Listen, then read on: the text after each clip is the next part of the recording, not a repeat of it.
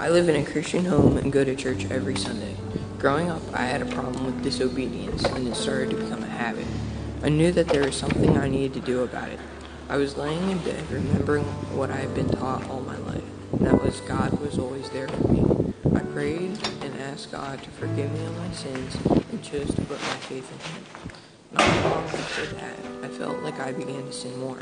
It didn't take me long to realize that it was the Holy Spirit convicting me and helping me to see my sin. I am so blessed with great parents, great family, friends, and a youth group to attend. The two winter retreats that I have attended have really grown my faith. This verse has, um, has been a help to me along the way. Romans 12, 2. Do not be conformed to this world, but be transformed by the renewing of your mind, so that you will prove what the will of God is, that which is good and acceptable and perfect.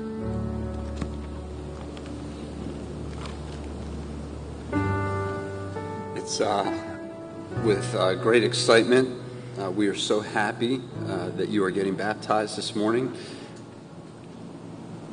Uh, God the Father uh, looked down at his son Jesus when he was baptized after he had come out of the waters, and he said, This is my son in whom I am well pleased. Your mom and I are so proud of you that you're making this faith commitment and that we're seeing the outworking of your faith here today.